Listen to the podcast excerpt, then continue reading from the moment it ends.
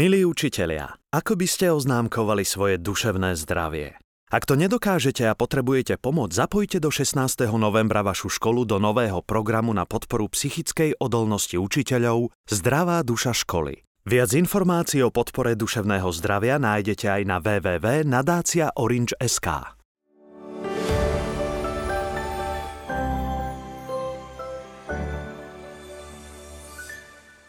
Vítajte v klube rodičov, ktorý pripravuje portál eduworld.sk. Dnes sa budeme rozprávať o malých športovcoch. Tisíce detí športujú v športových kluboch. Dovedie ich tam láska k pohybu, láska k hre.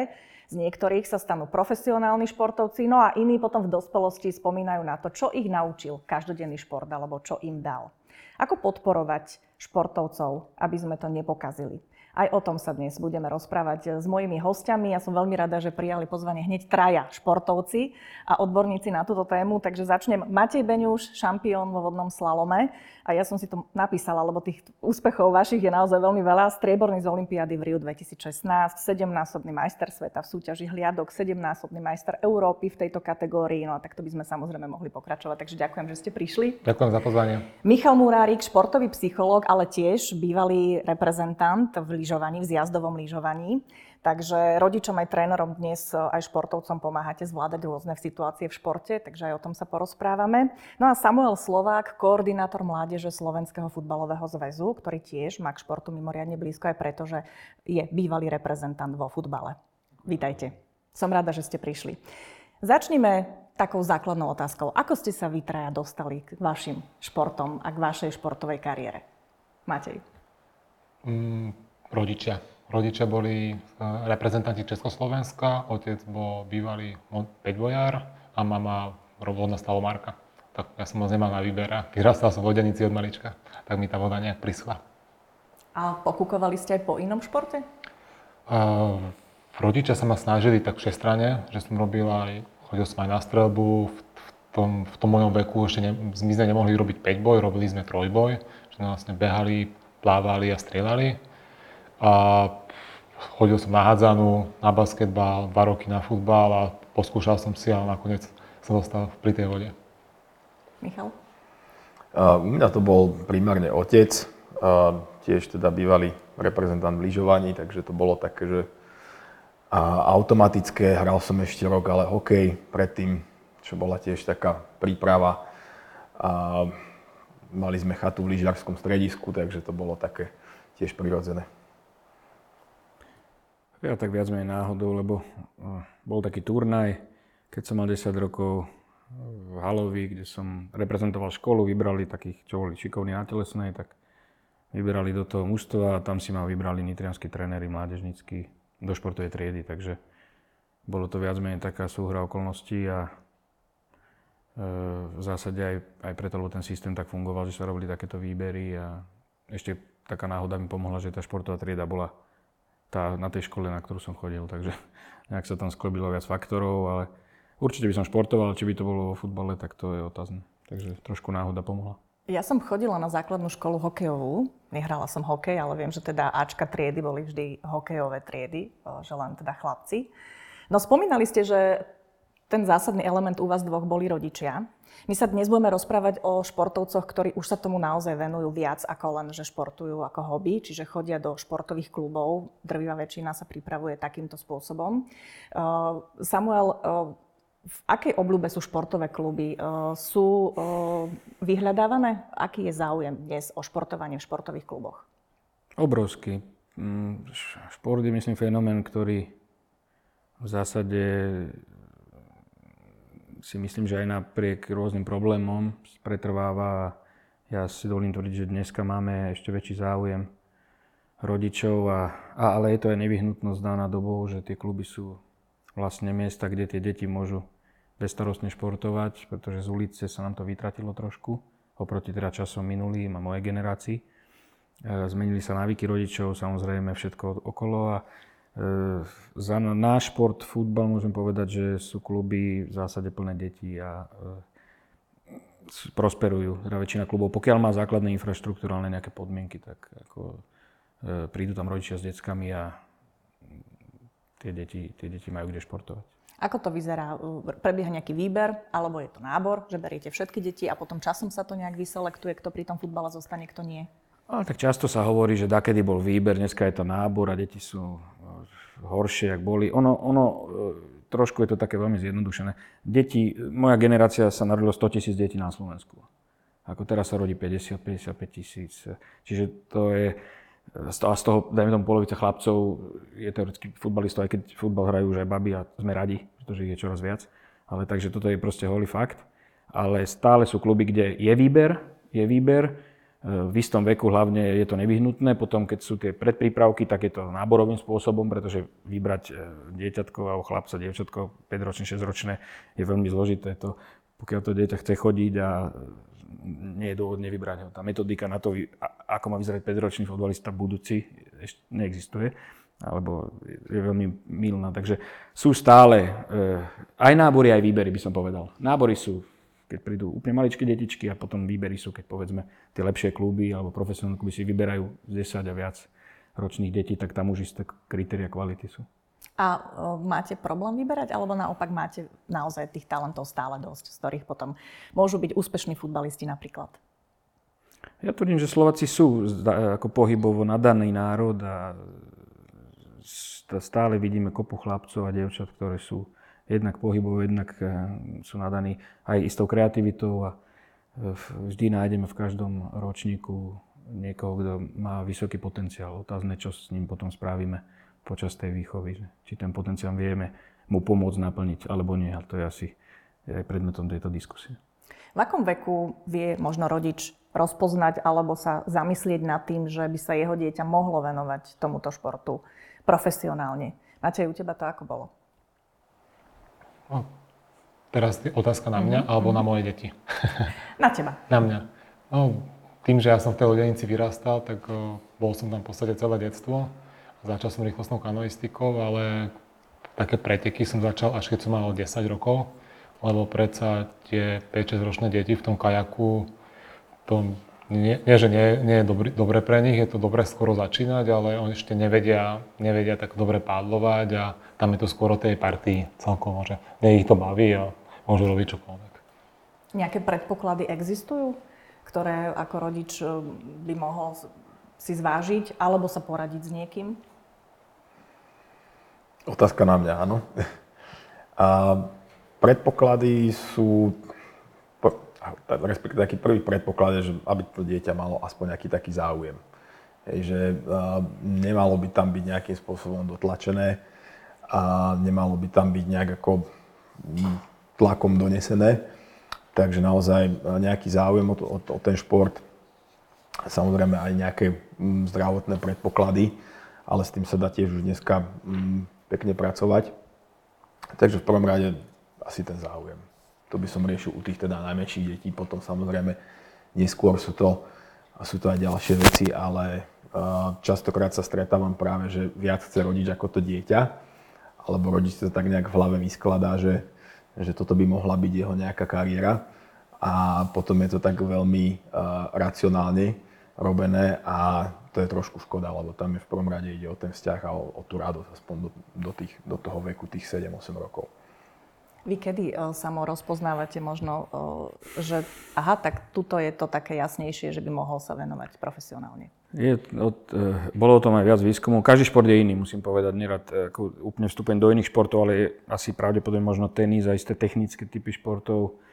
Možno aj lyžovanie v tom treba možno v skoršom veku trošku riešiť a, a hokej takisto asi kvôli korčulovaniu, ale futbal v zásade, keď začne talentovaných eh, pohybov chlapec, dievča robiť v 10-11 rokoch stále môže sa dostať na úplný vrchol v tom športe. Takže v zásade eh, po tom 10. roku sa sledujú pohybové nejaké kvality toho dieťaťa. Eh, to je asi najdôležitejšie, nejaká tá obratnosť, tie zručnosti v rámci pohybu a to všetko ostatné, tá, to chápanie tej hry, technická kvalita, to potom sa vidí počas toho vývoja toho, toho chlapca.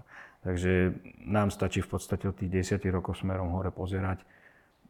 Sú prípady, keď hlavne staršia generácia hráčov vynikajúcich prišli 14 roční prvýkrát do klubu, do organizovaného tréningu. a napriek tomu boli najlepší hráči v Československu. Takže e, tým, že hrali na dvore a ten fotbal proste je dosť do veľkej miery obehaní, je to o takej nejakej koordinácii a nie je to až tak povedzme drillový šport, ako možno tenis, kde, kde predsa len tá raketa by mala ísť skôr do ruky, ale mm, od tých desiatich rokov stačí sa povedzme zameriavať na, na to dieťa. Vy ste to hovorili už na úvod, že tie možnosti športovania na ulici dnes nie sú také, ako mala možno naša generácia, čiže je predpoklad, že časť detí príde do športového klubu práve preto, že chcú športovať a tam je ten priestor na to. Ale stretávate sa možno aj s takou situáciou, že e, keď rodičia zistia, že naozaj je to veľmi organizovaný tréning, že napríklad už to chce aj väčšie časové nároky a že už zrazu aj tá rodina musí trošku viacej tým športom žiť, že sú potom sklamaní, alebo možno aj to dieťa, že keď si uvedomí, že je to trošku um, vážnejšie, ako možno si to myslelo na začiatku. Stretávate sa s tým? Tak to je dobrá otázka. A, áno, riešime to. Problém je, že sa zmenili rodičia, podľa mňa. V zásade. Nie až tak podmienky, ale rodičia. Rodičia sú viac bojacní, ak boli. Napríklad naši rodičia si myslím, menej chcú mať viac detí pod kontrolou, väčší strach je, že kde tie deti vyšľú von. A korona ukázala, že tie decka idú von, chcú ísť von. Boli plné ihriska, keď človek videl, boli plné, plné ihriska dospelých boli plné ihriska mladých, ktorí vyháňali do tých ešte mladších, že chodte preč, my chceme hrať a športovať.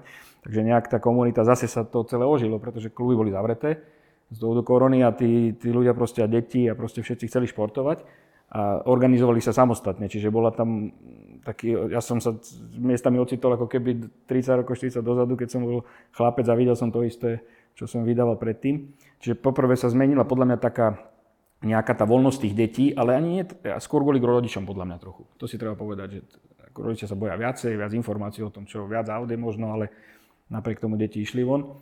Druhá vec je, že e, dieťa, keď je neposedné, tak chcú ho zaniesť do klubu, ide tam.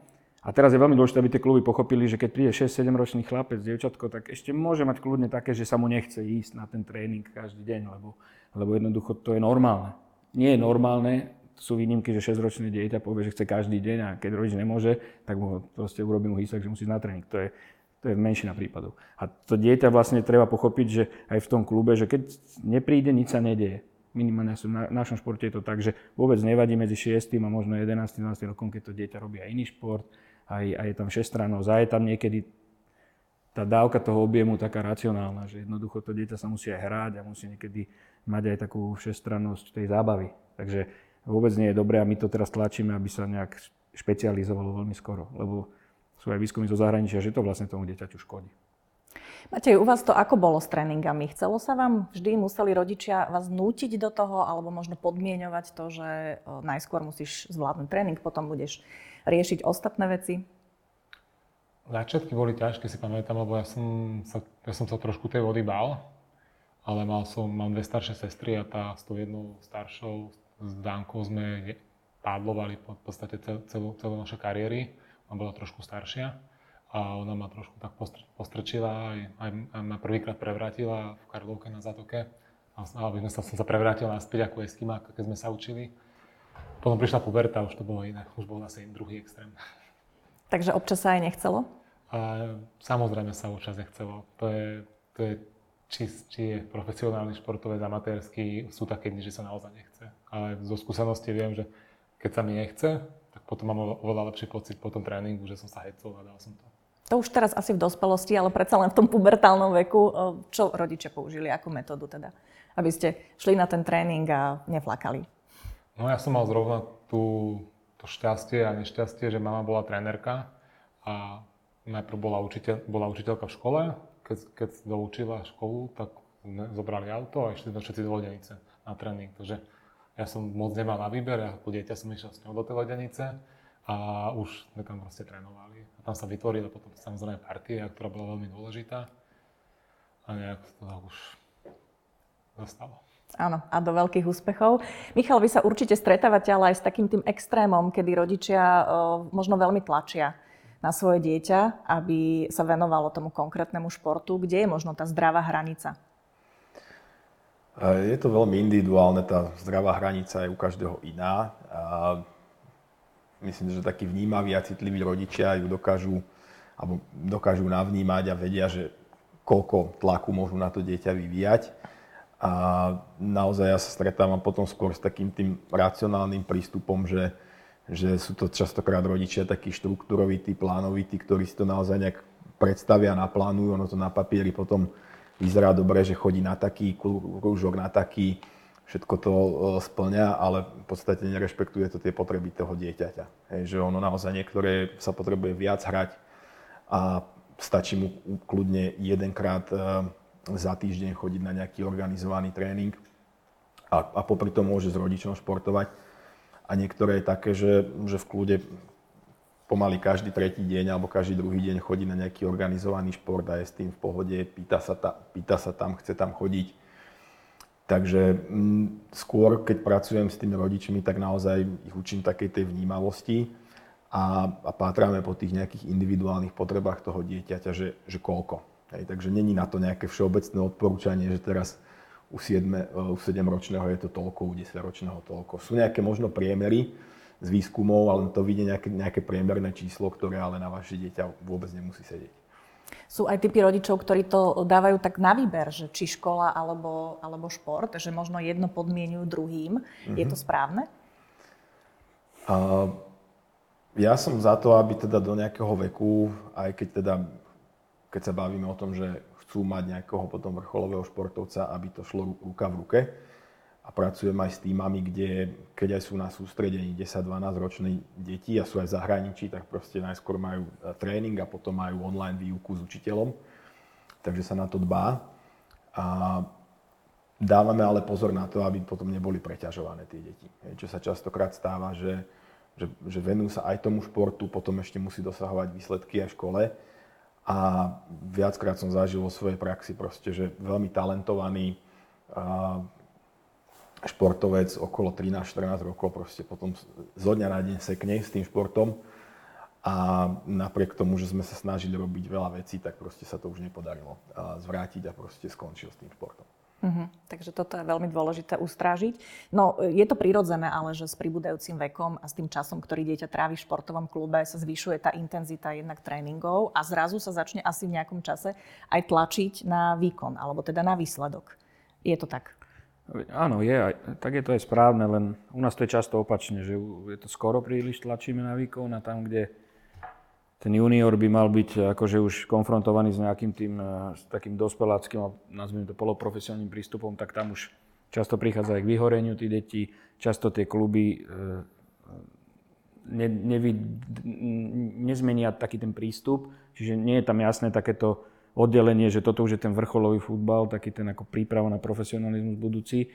A to je niekedy škoda, že sa to tak nevie diferencovať, že my s tom máme problém, že my oproti zahraničiu povedzme v tých žiackých kategóriách alebo v prípravke máme aj viac tréningov, aj, aj niekedy zbytočný tlak na výsledky a tam sa tvárime, že je to extrémne dôležité kde, a potom, keď to príde do toho juniorského veku, tak tam začneme zrazu trochu zaostávať. Čiže, čiže toto je taká vec, to treba oddeliť, ale samozrejme tá istá súťaživosť, taký ten, hlavne v tých top tímoch, ktoré pracujú takisto s mládežou a majú povedzme prvolígové, druholígové týmy, tak tam by to už malo byť samozrejme, že v istom veku už tí hráči sa chystajú teoreticky na tú kariéru, aj keď je dokázané, že to stále sú len 2-3% z tých detí, že, ktoré sa tým živiť budú. Takže e, je tam kopu chlapcov, ktorí prejdú tým vrcholovým, e, vrcholovým e, futbalom mládežnickým, ale sa potom budú živiť niečím iným, čo je normálne, čo je všade. No len treba to oddeliť. No niekedy tlačíme na pilu my príliš skoro a potom tam, kde máme tlačiť, tak tam už nám chýbajú proste možno know-how, financie a tak ďalej a tak ďalej. Takže toto treba oddeliť a e, je to nevyhnutné. Šampióna ťažko vychovať, keď má 17-18 rokov a stále to bude krúžkové, to sa, to sa nedá. V akom čase, alebo po akom čase, ktorý dieťa strávi v športovom klube, ak sa to dá tak povedať, sa vlastne zintenzívni ten tréning, že napríklad trénuje zrazu dvakrát denne, ráno a po obede napríklad. Čo je asi aj dosť náročné, aj so školou to sklbiť všetko? Tak u nás žiaľ, tým, že boli športové triedy, za futbal poviem, to bolo príliš skoro. Začalo sa s dvojfázovým tréningom už ja, keď sme boli piataci. Čiže my máme taký, ale už sa to od toho upúšťame, lebo vidíme, že nikde to nie je v zásade. A e, malo by sa, tá intenzita tréningu by sa mala zvyšovať s vekom.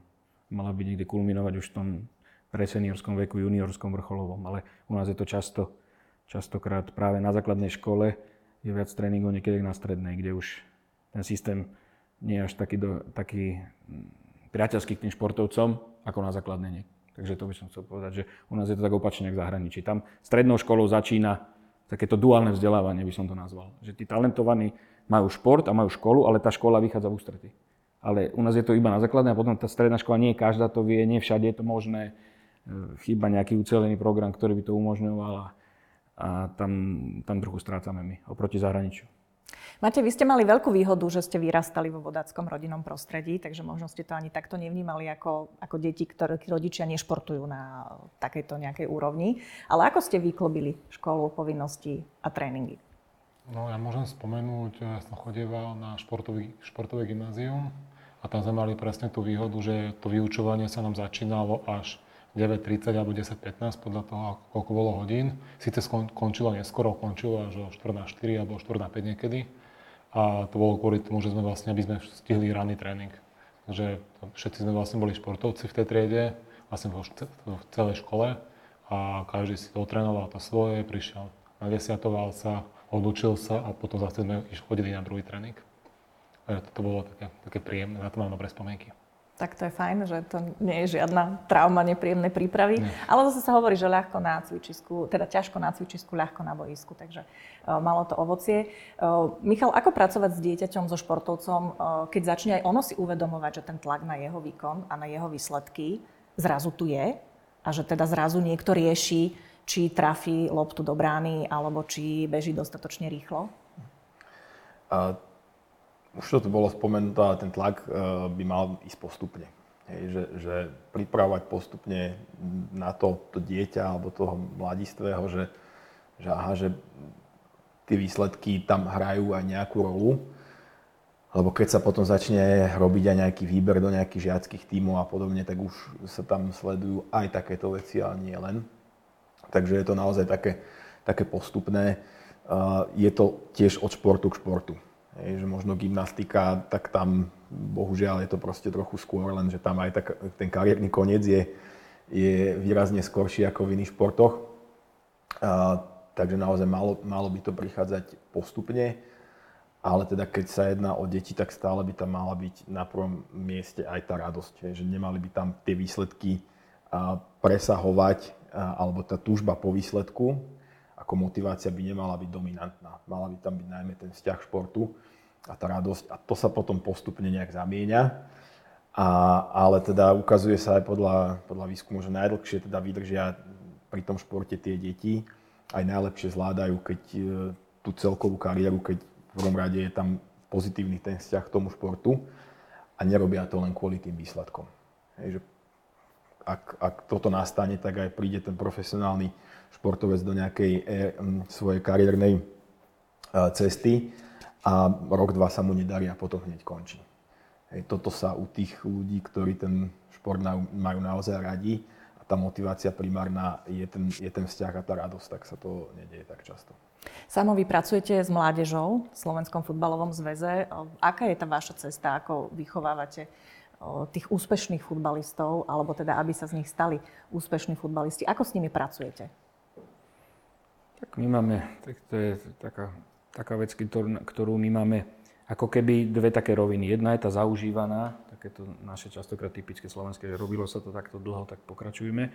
A jedna je taká možno novatorská so skúsenostiami zo zahraničia a snažíme sa nájsť niečo, čo by sme mohli zachovať to dobré z minulosti a pridať k tomu niečo zo zahraničia. No, lebo faktom je tak, je jedna vec, že na to množstvo futbalistov, ktoré my máme, zatiaľ sa nám nedarí produkovať až toľko toho krem de la krem, tých najlepších hráčov, ktorí nám idú do, poviem to takto, že top 5 lík sveta a vo väčšom počte. To znamená, že vieme vychovať šikovných chlapcov, aj konkurencieschopných, ale radi by sme ich vychovali vo väčšom počte. To znamená, že na to sa zameriavame a hľadáme e, isté veci spoločné a rozdielne naprieč metodikami alebo krajinami, ktoré povedzme za posledných 20 rokov išli hore, podobne veľkými krajinami s podobnými možno problémami alebo s nejakou tou ekonomickou situáciou podobnou a hľadáme rozdiely a hľadáme veci, ktoré nás spájajú. Takže a tam sa snažíme to kompenzovať tak, aby, aby sme boli efektívnejší. Takže o futbale ja osobne obavy nemám, pretože je to šport, ktorý je dostupný, je, je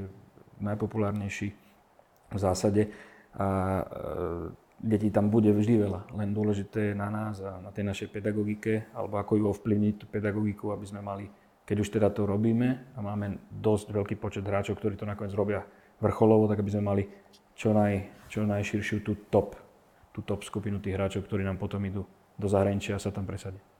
Ako veľmi je dôležitá psychika u takéhoto malého športovca, ktorý sa venuje alebo má nábeh už, aby sa teda na ten šport e, pozeral aj profesionálne ako na svoju ďalšiu kariérnu dráhu. E, možno také vnútorné nastavenie, ja si pomôžem, Marian Jelínek, český hokejový tréner, hovorí, že ak dve deti robia to isté, ale jedno to robí preto, ho nutí otec, nemá z toho asi veľkú radosť a možno ani také výsledky ako druhé, ktoré to chce robiť, lebo ho to baví. Čiže ako, ako je to dôležité? Tak je tam primárne, aby to dieťa bolo v pohode, aby tam neboli, nebol e, vytváraný nejaký prílišný stres, aby tam bola nejaká dobrá atmosféra e, na tom, e, na tom tréningu a aby tam, aby tam bolo veľa nejakej radosti, aby tam bol smiech, aby tam bola sranda, že, že keď takáto atmosféra je, tak, tak naozaj potom sa aj buduje ten, buduje ten vzťah k tomu športu. A samozrejme, keď, tá, keď taká atmosféra nie je v rodine, a tak ťažko sa to prenese, ťažko to tí rodičia prenesú do toho športu. A ten tréner to môže nejakým spôsobom kompenzovať, ale mám prípady, kedy uh, už u malých detí, u malej gymnastky, ja neviem, sa mama potom 5 dní s ňou nerozprávala, lebo mala horší výsledok, hej, že tichá domácnosť. Hej, a toto sú napríklad veci, ktoré sú veľmi náročné pre to dieťa. A, a je to možno ešte horšie, ako keby na neho začala možno kričať, 10 minút a potom, potom je kľud a, si ho naspäť, a naspäť ho možno vníma a pochváli. Takže, takže naozaj je to, je to kľúčové, aby, aby tam to dieťa vnímalo to ako súčasť nejakej hry a najskôr a, a, a potom naozaj, a aj keď sa, či sa darí alebo sa nedarí, nemalo by tam byť nejaký, nejaký zásadný vplyv na tú atmosféru. Je, že nemalo by to byť, že darí sa, sme šťastní, si super, nedarí sa, je ticho. Skúsme teda si povedať, že ako by mal rodič zareagovať, alebo možno aká je taká ideálna cesta. Uh, napríklad pred samotnými pretekmi alebo pred nejakou súťažou, uh, ktoré deti absolvujú, čo by možno mal tomu svojmu dieťaťu povedať? Tak sa to. Matej, môžete samozrejme z vlastnej skúsenosti povedať? v zásade nemalo by tam byť nejaké dlhé rozoberanie vôbec či už nejako, že ako, ako má hrať, alebo, alebo že čo má robiť, alebo už vôbec by sa nemali baviť o výsledku. Takže, takže malo by to naozaj niekedy reakcia žiadna, len, len v podstate uh, skôr vytvoriť tú dobrú atmosféru, aby sa to dieťa na ten na, tešilo. A, a naozaj, že chod si to užiť, chod, chod, si, chod sa zabaviť a, a naozaj veľmi, veľmi neutrálne, veľmi neutrálna reakcia takisto potom aj po, tej, po tom uh, tréningu alebo zápase uh, v zásade uh, veľmi, veľmi nejaké neutrálne reakcie podľa, bez ohľadu na výsledok. O, Opäť mal som chválenie. rodiča, ktorý proste, my to voláme, že car coaching, že ide, ide zo zápasu domov a proste sa priznal, že proste tú lakťovú opierku proste v tom aute rozbil. A, a teda, tak toto je už akože taký úplný extrém. A, ale teda e, naozaj neutrálne reakcie sú také najlepšie. Čiže ani chválenie veľmi. A nepreháňal by som to s pochvalou, ako skôr oceňo, oceniť, ale skôr možno snahu, nie, e, nie výsledok. A, a naozaj do 5 minút väčšinou taký krátučký rozbor a po tom zápase e, s, nejakou, s nejakým skôr jednoduchým ocenením, ale skôr snahy. Matej, ako to bolo u vás? Boli aké hodnotenia rodičov po možno nevydarených pretekoch? Ja by som skôr odpovedal na tie, lebo mám tiež 8 a 6 ročné dieťa, chodia priateľské zápasy, chodia po turnajoch hokejisti mali a tiež jeden je taký, že on potrebuje partiu a druhý je, že on, on si robí svoje, on chce byť sám a, on je pre, a presne to je ten nátlak, že vieme, na koho kedy máme zatlačiť ako rodičia, keď sa im nechce. Ten starší bol citlivý, keď tréner občas vyšil hlas, tak potom nechcel chodiť na tréningy. Tak sme vedeli, že teraz musíme zatlačiť, lebo aby si nevytvoril nejaký ten blok a potom by tam nechcel chodiť už vôbec. Tak, sme, tak jeden tréning bol zlý a potom už bolo dobré. Tak aj ten rodi, rodič to musí vycítiť, že ako kedy zatlačiť. Vychovávate ďalšiu generáciu športovcov, máte troch chlapcov, teda pripomeniem. Používate niečo aj z metód vašich rodičov?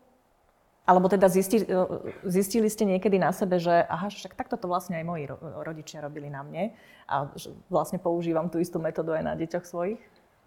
Mm, to neviem. Či už, motiv, či už motivácia? E, s manželkou komunikovať stále. Stále sa rozprávať, že ako sa cítia a čo nech nám všetko povedia, aby sme, si, aby sme boli, mali taký otvorený vzťah. Aký majú vzťah k vode? Pôjdu vo vašich šlapajach? O, boli už viackrát na vode, baví ich to, len ešte sú malinky na to, to na to bude čas neskôr. Tam stačí naozaj v 10 rokoch, nech sadnú, bo tým, že stále športujú, tak majú dobrý fyzický fond, tak uh, nebudú začínať od nuly. Ale už boli aj na, na týždňovom tréningovom kempe, ale zatiaľ, zatiaľ ten hokej ideme. To športové, o, o, mentálne, psychické nastavenie dieťaťa je teda veľmi dôležité, všetci traja ste to potvrdili. Čiže v tejto súvislosti samo sa chcem opýtať, že či športové kluby vlastne pracujú so športovými psychológmi, respektíve či máte kapacitu možnosti riešiť aj tú psychologickú stránku detí, tak ako Matej spomínal, že tréner zakričal a potom doma museli vysvetľovať alebo nejak, aby sa nebál ísť znova na ten tréning. Je na toto čas v športových kluboch a sú možnosti sledovať aj tú psychickú pohodu detí? Tak môj názor je taký, alebo náš názor ľudí, ktorí sa snažíme nejaké veci nastaviť a je, že vlastne aj v rámci vzdelávania trénerov pedagogická e, výbava toho trénera je kľúčová. To je kľúčové. To je niekedy dôležitejšie nejaké znalosti o samotnom športe. Hlavne v istých vekových kategóriách, ako nejaké vykrikovanie alebo niečo. Tam treba vedieť, čo sa vykričí, e, alebo čo kričí ten tréner, ako to kričí. Čiže naša snaha je dosiahnuť istú úroveň pedagogiky u tých trénerov, lebo aby sme všade dali psychologa, ako potrebný element na to, aby kompenzoval chyby trénera, tak to by sme sa jednak nedoplatili, jednak by to bolo aj mm, kontraproduktívne. Vo vrcholnom fotbale je to bežná súčasť realizačných tímov, ale myslím si, že u tých detí je to hlavne, tá, ten tréner má byť ten psychológ. Pokiaľ to nezvláda, alebo je v zlej kategórii, lebo jednoducho nemá na to výbavu, tak musí byť vymenený a musí spreč. Pretože tam je, to je príčina toho, že veľakrát nám aj, aj proste odchádzajú zo športov deti, aj, aj jednoducho ten, tá, tá nejaká spolupráca rodič, tréner, dieťa hapruje, pretože to nedostatočná pedagogická zručnosť toho trénera. Ale to sú nie len tréneri, to aj v školstve deje bežne. Nie je proste kvalitná. Niekedy tréneri nevedia, akú kategóriu trénujú a koľko ročné deti majú pred sebou. Takže toto sa snažíme zmeniť a mal by byť ten tréner psychológ a mal by vedieť, že 10-ročný chlapec alebo 9-ročný potrebuje niečo odlišné, jak jak 18-ročný e, napríklad, alebo iný prístup. Takže to je veľmi dôležité a snažíme sa proste toto nastavovať tak, aby tí psychológovia boli do veľkej miery práve tí tréneri. S tým, že samozrejme využívame aj rady ľudí, ktorí sú v tom doma, snažíme sa robiť prezentácie alebo čerpať z nejakých názorov ľudí, ktorí sa, ktorí sa tomu venujú. Matej, ty to vieš porovnať, eh, keďže si ešte stále aktívny športovec, ako sa menil tvoj postoj a tvoje pocity pred pretekmi, keď si bol malý chlapec a teraz ako zrelý športovec. Je v tom asi rozdiel. Čiže čo ty cítiš pred pretekmi?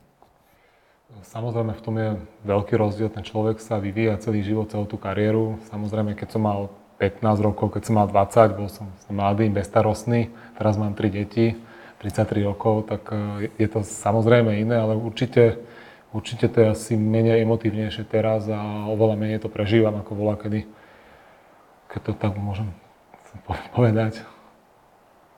A rodičia v, určite vás podporovali takto. Teraz vám ešte tiež niečo povedia, keď idete na preteky ako dospelák? Ter, teraz už ani, teraz už ani nie, už je to strašne málo času, ale rodičia moji dlhé roky chodili tým, že vlastne my máme stredisko v Čuňove na domácej vode Liptovsku Mikuláši a potom sú ešte také menšie tráte Dolný Kubín, Žilina, tak vždy chodili na víkendy za mňa, že si to spojili s nejakým výlet, výletom, keď už netrenovali. Teraz máte tiež skúsenosť s tým, že vlastne vaše deti venujete, tiež sa im venujete, čo sa športu týka.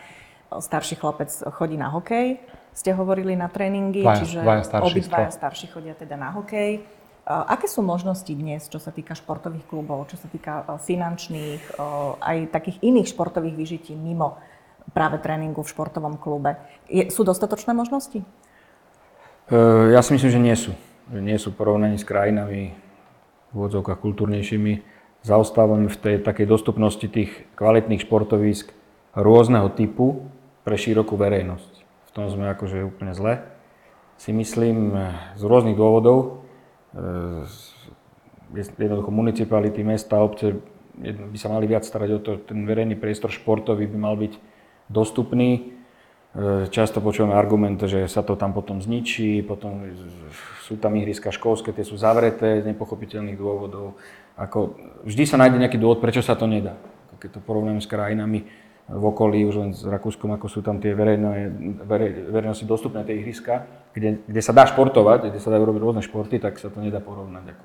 Toto, toto si myslím, že je veľké mínus a tu je dosť veľký problém. Čo sa týka klubovej tej infraštruktúry, to sa si myslím zlepšilo, ale to je zase, to je klubová záležitosť. Takže človek, keď nie je člen klubu, tak ťažko tam príde iba tak rodinka si zašportovať. Takže tu vidíme obrovský problém v tom vnímaní toho športu ako, ako takého E, kopu ľudí začalo behávať a robiť takéto športy, ktoré v zásade môžu robiť, pretože ten beh je najjednoduchší, ale človek vidí napríklad vo Francúzsku, ako to funguje, že sú tam také multifunkčné ihriska dostupné vlastne v každej štvrti, tak aj moje smutno, že, že to u nás nie je a to, to sa musí zmeniť. To, to si myslím, že to by veľmi pomohlo. Proste populárne športy, aby boli dostupné vyslovene vo voľnom čase aj pre ľudí, ktorí nechodia do klubu, ale prídu tam pre deti, pre adolescentov, pre dospelých. Paradoxne tie multifunkčné ihriska by aj boli, ale sú zamknuté, ako ste hovorili, dokonca s nejakým oznamom, že môžete si zavolať a objednať si na nejaký deň, na nejaký čas čo už naozaj nie je o tom spontánnom športovaní či o tom tréningu. No je to asi rehola vychovávať malého športovca pre rodičov. Vy teraz sám to zažívate, keďže sa venujú chlapci hokeju s tými tréningmi. Ako to časovo ladíte, lebo je to asi veľmi náročné? Je to logisticky veľmi náročné. Tým, že ja trénujem čuňové, deti máme na Kramáro, robíme v Petržálke, vozíme ich do klubu v Petržálke.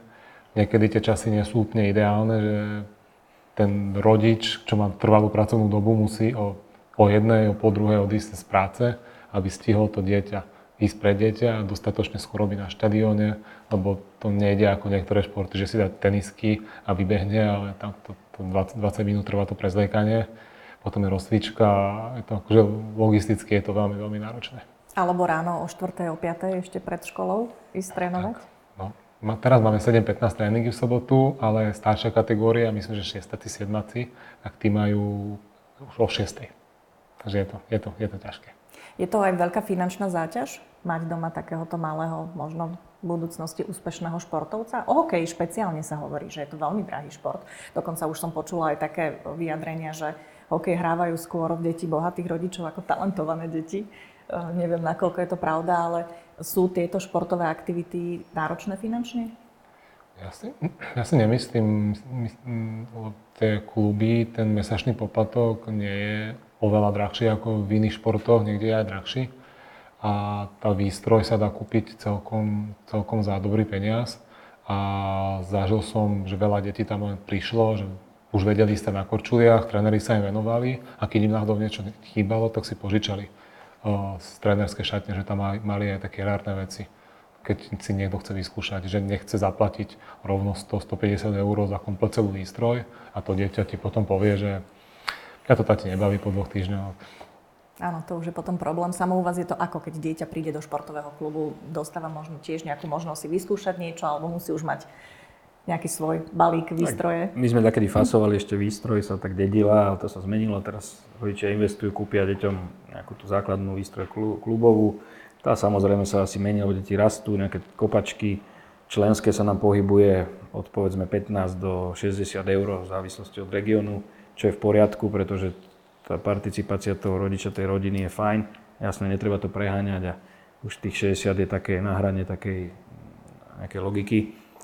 A e, to je celé. No tak ten fotbal začína tiež trošku zdražievať, ale stále je to podľa mňa absolútne v poriadku a e, dá sa, ono je to drahšie, keď je to dieťa malé, lebo tam rodičia participujú na tom vození, na turné, napríklad prípravka majú tam blázna, ktorý chodí každý týždeň niekde 500 km, tak, tak sa, a rodičia to musia zabezpečovať, ale ak ten chlapec e, je starší a starší, tak už sa dá viac, viac, viac do autobusu a idú, idú vlastne ako keby klubovým autobusom. Takže paradoxne, čím sú tie deti staršie, tým je to lacnejšie. To znamená, že aj víkendy sú pri týchto športovcoch e, zabraté pretekmi, zápasmi? S tým by mali teda rátať rodičia asi, ktorí chcú svoje dieťa vydať touto cestou, ak je talentované? Samozrejme, to si myslím, že všetci tu, čo sme tu aj rodičia deti, ktoré športujú, vieme, že ten víkend, že, že ako keby chýba tá rôznorodosť tých aktivít, ale to je, súčasť toho, že ak to tie deti baví, tak im my vlastne robíme taký support, že ak ich to baví, tak sme radi a ten víkend je proste o zápasoch. A teraz si predstavme situáciu, že teda toto všetko do toho dieťaťa investuje rodina, športový klub, tréneri a teraz zrazu príde možno puberta a e, ten čas, kedy si ono povie, že zrazu nechcem to robiť, nebaví ma to už, chcem sa venovať niečomu inému. Čo teraz?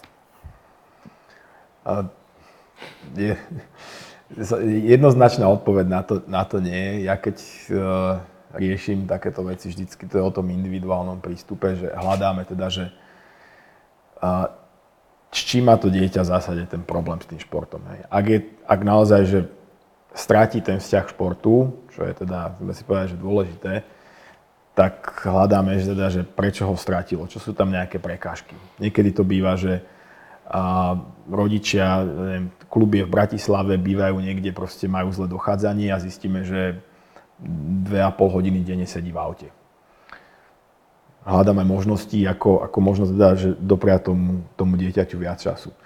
Niekedy je to o tom, že tam má zlý kolektív. Že, že proste nemá tam vytvorené kamarátske vzťahy. Takže niekedy sa to dá zachrániť, že naozaj nájdeme nejaké veci, lebo že čo to dieťa v tej puberte, alebo ten už mladý puberťak potrebuje.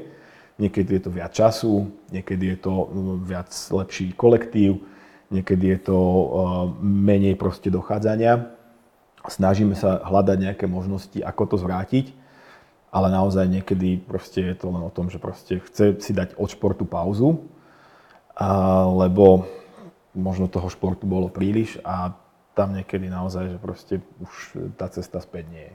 Dokonca jeden aj bývalý kolega, tréner, e, ktorého som stretol, tak e, sám povedal, že proste to, to prepálil a od 5 rokov už to dieťa tlačil a proste v 12 proste koniec. A už si nepohol nikto. Matej, vy ste mali niekedy v živote takú chvíľu, že ste zvážovali, či budete pokračovať alebo nie? Takú chvíľku som nemal. Mňa, mňa, mňa ten šport strašne baví, ten život, tá divoká voda. A my máme popravde sezónu nie úplne celý rok, ako väčšina športov, ale my začíname, v tom mladšom veku sa začína padlovať až, alebo sa ide za teplom padlovať až niekedy v polovici marca. Vtedy sa chodilo do, do, Talianska, do Francúzska a teraz už ako sme starší, máme výsledky, máme peniaze, tak cestujeme do Austrálie. Tento rok bola Austrália zavretá, tak sme boli na Reunione, kde je postavený tiež vynikajúca slalbová trať. A, a v podstate tá hlava si vždy od toho konca septembra a začiatku oktobra tých pár mesiacov oddychla a tam je tá zimná príprava a potom už sa človek na tú vodu teší. Samo, čo vo vašom prípade, ak sa stane, že dieťa zrazu má pocit, že sa nechce tomu venovať a napríklad e, pol roka nechodí na tréningy alebo rok, je to možné vôbec? A samozrejme, to, je, to je možné a je to aj časté, čo som ja svetkom počas toho aj, jak som sa veľa naučil tým, že som tie deti sprevádzal na tréningu a videl som ich spoluhráčov a videl som, kto prestal, prečo prestal, veď sa to vždy rieši a dneska sa to rieši navždy na skupinkách a rodičia ja si myslím, že s nejakými skúsenosťami, aj čo sa snažíme trénerov nabádať, aby, aby presne zistili, ako bolo povedané, to, že čo je príčina. Lebo môže byť príčina to, že ten kolektív nesadol tomu dieťaťu e, z rôznych dôvodov. Sú tréneri, ktorí nedokážu ustražiť to sociálne prostredie, alebo sa viac venujú tej náplni tréningu a, a sa mu to tam vie vymknúť spod kontroly. V istom veku deti vedia byť aj kruté, vedia byť proste všelijaké a nie každý je taký otrlý, alebo ten chlapec alebo dievčatko pripravené to zvládať a chce skončiť. Takže treba vyťahnuť z neho, že prečo. Ak to nie je preto, lebo ten šport ich nebaví, tak sa to dá vždy vyriešiť. V zásade sa zmeniť kolektív, porozprávať sa s trénerom, e, zistiť príčinu toho, tej nechuti. A pokiaľ je tá láska k športu prítomná, tak sa to dá riešiť zmenou prostredia. Ako náhle je to, že prestalo ho to baviť, to sa stalo, ja som zažil situáciu, keď môj dorostenský spoluhráč tiež prestal lebo, a bol výborný, lebo jednoducho začal možno skoro, príliš tlaku, iné, iné záujmy. Čiže to sa stane. Najdôležitejšia je láska k tomu športu. Tu si uchovať a je veľmi dôležité deťom ju nezobrať zlým tým trénovaním alebo zlou pedagogikou. Takže ak je problém láska k športu, tak je to oveľa väčší problém, jak nejaká taká situácia sociálna v kabíne alebo, alebo niečo také. Takže Vždy sa to dá vyriešiť a veľakrát sa stalo, že stačilo zmeniť prostredie alebo jednoducho vyriešiť ten problém a po dvoch, troch mesiacoch sa chlapec vrátil a naskočil. Záleží v akom veku. No keď 19-ročný povie, že, že už ho to nebaví, je to zložitejšie, keď to povie 10-ročný.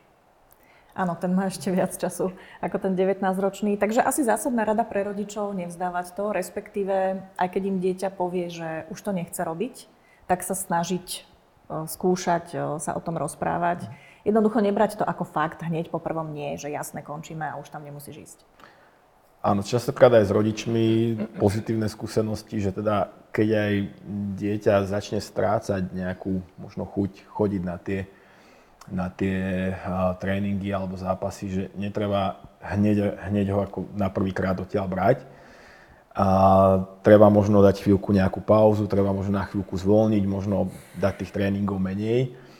A, ale zase dať mu aj ten odkaz, že keď sa na niečo dáš, tak zase treba pri tom aj vytrvať a nie všetko ťa bude baviť na 100%. Hej, že každom tom našom športe, čo sme robili, tak niečo sme mali viac radi, niečo sme mali menej radi. A, a aj, aj tí naj, najlepší športovci majú vždycky niečo, že niek, niek, niekto nemá rád cestovanie, niekto nemá rád letiska, niekto nemá rád hotely, že niekedy z toho, z toho vyjde úplne taká abstraktná vec a, a treba sa niekedy aj trochu zaťať a, a pracovať. Čiže, čiže pokiaľ je to naozaj v tomto, tak ten šport má trošku budovať aj tú vôľu, aj ten charakter a nedá sa fungovať 100% času len na tej zábave. Ale nemalo by, ne, nemala by tam tá zábava samozrejme absentovať. Ako udržať teda takúto dlhodobú motiváciu? Finančné odmeny to asi nie je cesta. Mm. Poznám aj rodičov, aj mám, ktorí to, ktorí to robia, bohužiaľ, alebo im slúbujú za to rôzne e, darčeky. A keď je to, neviem, občas raz za rok alebo niečo, že, za, nie, že tak akože je, je to v poriadku, ale nemalo by to byť eh, pravidelne a nemalo by to byť to hlavné. A tá motivácia je, je v tom, že, že častokrát sa robia aj také tréningy, že proste je tam nejaká, nejaká hra, nejaká zábava.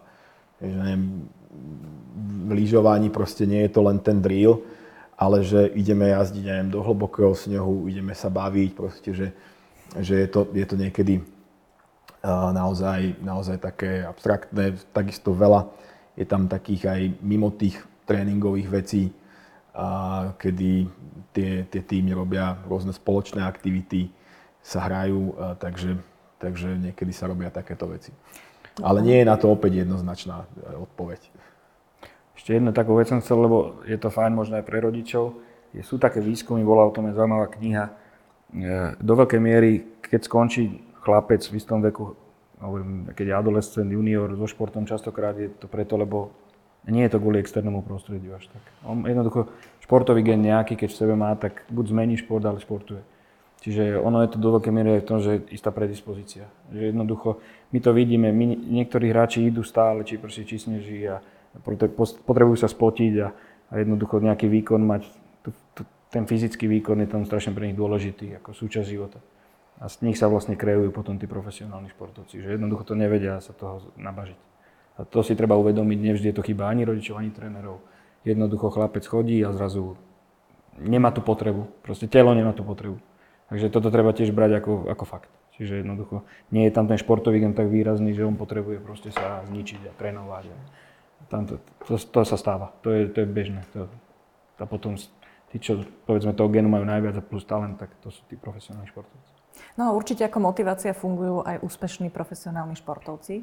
Matej, určite máte s tým skúsenosti. Na malých chlapcov musíte pôsobiť, eh, na malých možno budúcich slalomárov vodných eh, úspešne, úspešných musíte pôsobiť eh, až priam magický, že olimpijský šampión sa s nimi rozpráva, musíte byť veľkou motiváciou. Cítite to tak? Alebo uvedomujete Cítim si to? Cítim hlavne ten starší sa, nie, nie, že sa chváli, ale ale vedia, vedia spoluhráči, samozrejme. A stále ma v podstate chodia, jednak dnes, dneska boli na, na môj zápas pozrieť na hokeji a chodia na, na všetky preteky. Teraz to bolo horšie cez tú koronu, ale keď sa dá, tak vždy chodia a deti sa te, tešia a vidia. A ja si tiež myslím, že ich to aj motivuje tým, že aj vozím na tie tréningy a snažím sa ich tak, tak v také normálnej miere pozbudzovať a nech ich to baví. Vám sa darí na tréningy prilákať a doviezť aj teda nejakého úspešného futbalistu, ktorý tam fyzicky príde, zahra si s deckami. Aký to má efekt na tie deti? Ja si myslím, že v každom športe tí hráči, ktorí sú, tie deti majú vzory, radi, radi sa proste s tými vzormi fotia, stretávajú, takže Ťažko povedať. Ako vždycky samozrejme, ak, ak sa vyskytne, že medzi trénermi je bývalý hráč, tak to samozrejme rodičia by mali povedať tento a potom tie deti si to vedia vygoogliť a určite je tam obdiv, takže je to vždycky taká motivácia. No. Na rôzne besedy sa snažíme samozrejme zatiahnuť aj, aj reprezentantov niekedy do toho, tak deti prídu rať. Deti sú ďačné, to znamená, že deti vidia hamšíka, tak zabudú na všetko, zabočia cez ulicu, 8 prúdovku vedia prejsť len, aby sa s nimi fotili a stretli. Takže to je v každom športe, ale si myslím a je to súčasť toho, že tie deti sa radi chcú proste nejakým spôsobom vidieť v týchto, v týchto top športovcov a je to dobré. Takže. Určite. A ak by ich nasledovali, tak by to bolo ešte, ešte lepšie. Máte, vy máte predstavu o budúcnosti športovej vašich detí? Že či teda budete uh, možno niekde v kútiku duše dúfať, že to bude aj nejaká športová profesionálna kariéra, alebo to úplne necháte na nich? Mm, necháme to skôr na nich. Ako chceme ich určite viesť uh, do škola, aby bola prvorada a popri tom ich samozrejme budeme podporovať, ale nebudeme takí tí premotivovaní rodičia, že ja som, ja som bol úspešný športovec bola kedy, vy ste moje deti, vy budete tiež a proste tvrdo je. Keď ich to prestane baviť, tak e, vieme tú mieru, lebo každý, každý ten syn je trošku iný, tak vieme trošku pritlačiť, ale, ale nepôjdeme určite do, do krvi. Keď, keď bude chcieť zmeniť šport, tak zmení a hlavne nech, nech ich to baví. Keď sa pozriete už z, ktorejkoľvek, z ktoréhokoľvek pohľadu vašej profesie na tú mladú generáciu, ktorú buď či trénujete, alebo s ňou pracujete ako športový psychológ, alebo bývalý, alebo úspešný reprezentant ešte stále máte, už som vás skoro poslala do dôchodku športového. Ste optimisti, čo sa týka športovej budúcnosti Slovenska? Takej tej profesionálnej?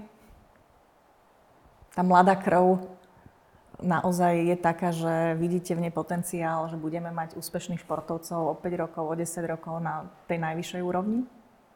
Ja si myslím, že stále budú. Vždy sa niekto ukáže. Ja Neviem, či do systému alebo z individuálneho týmu, ale vždy, vždy niekto bude, si myslím. Ja si myslím, že to, čo som povedal, že sme talentovaní, že jednoducho tam, tam máme, niektoré športy majú veľkú tradíciu, aj veľké know-how, ktoré nám podľa mňa aj svet závidí a v tých ostatných eh, musíme vychytať muchy, prečo povedzme máme útlm alebo sme ustúpili z pozícií a snažiť sa to, snažiť sa to napraviť. A ja verím, že e, začíname trošku ten šport aj sa pozerať na neho trošku aj z takých iných uhlov a myslím si, že sa nám vo väčšom počte bude dariť e, možno skvalitňovať trénerov, vytvárať prostredie, aby šport bol súčasťou kultúry a celého národa, aby to nebolo len, že á, výsledok, zrazu sa poďme fotiť rýchle, lebo máme medailu a ty, tu sme super a, a zabudneme na to proste, že to treba e, zo spodu začať a k tomu musí byť vytvorená infraštruktúra, ale hlavne aj záujem štátu a vlastne e, aj ľudí samotných, lebo to musí začať zo spodu, že ľuďom, ľudia chcú tam mať nejaké ihrisko a nevadí keď tam tie deti hrajú. To je proste súčasť toho celého a ja verím, že sa to bude zlepšovať. Veľa ľudí aj cestuje, aj sa vracia, aj proste videlo svet. E, ja som optimista.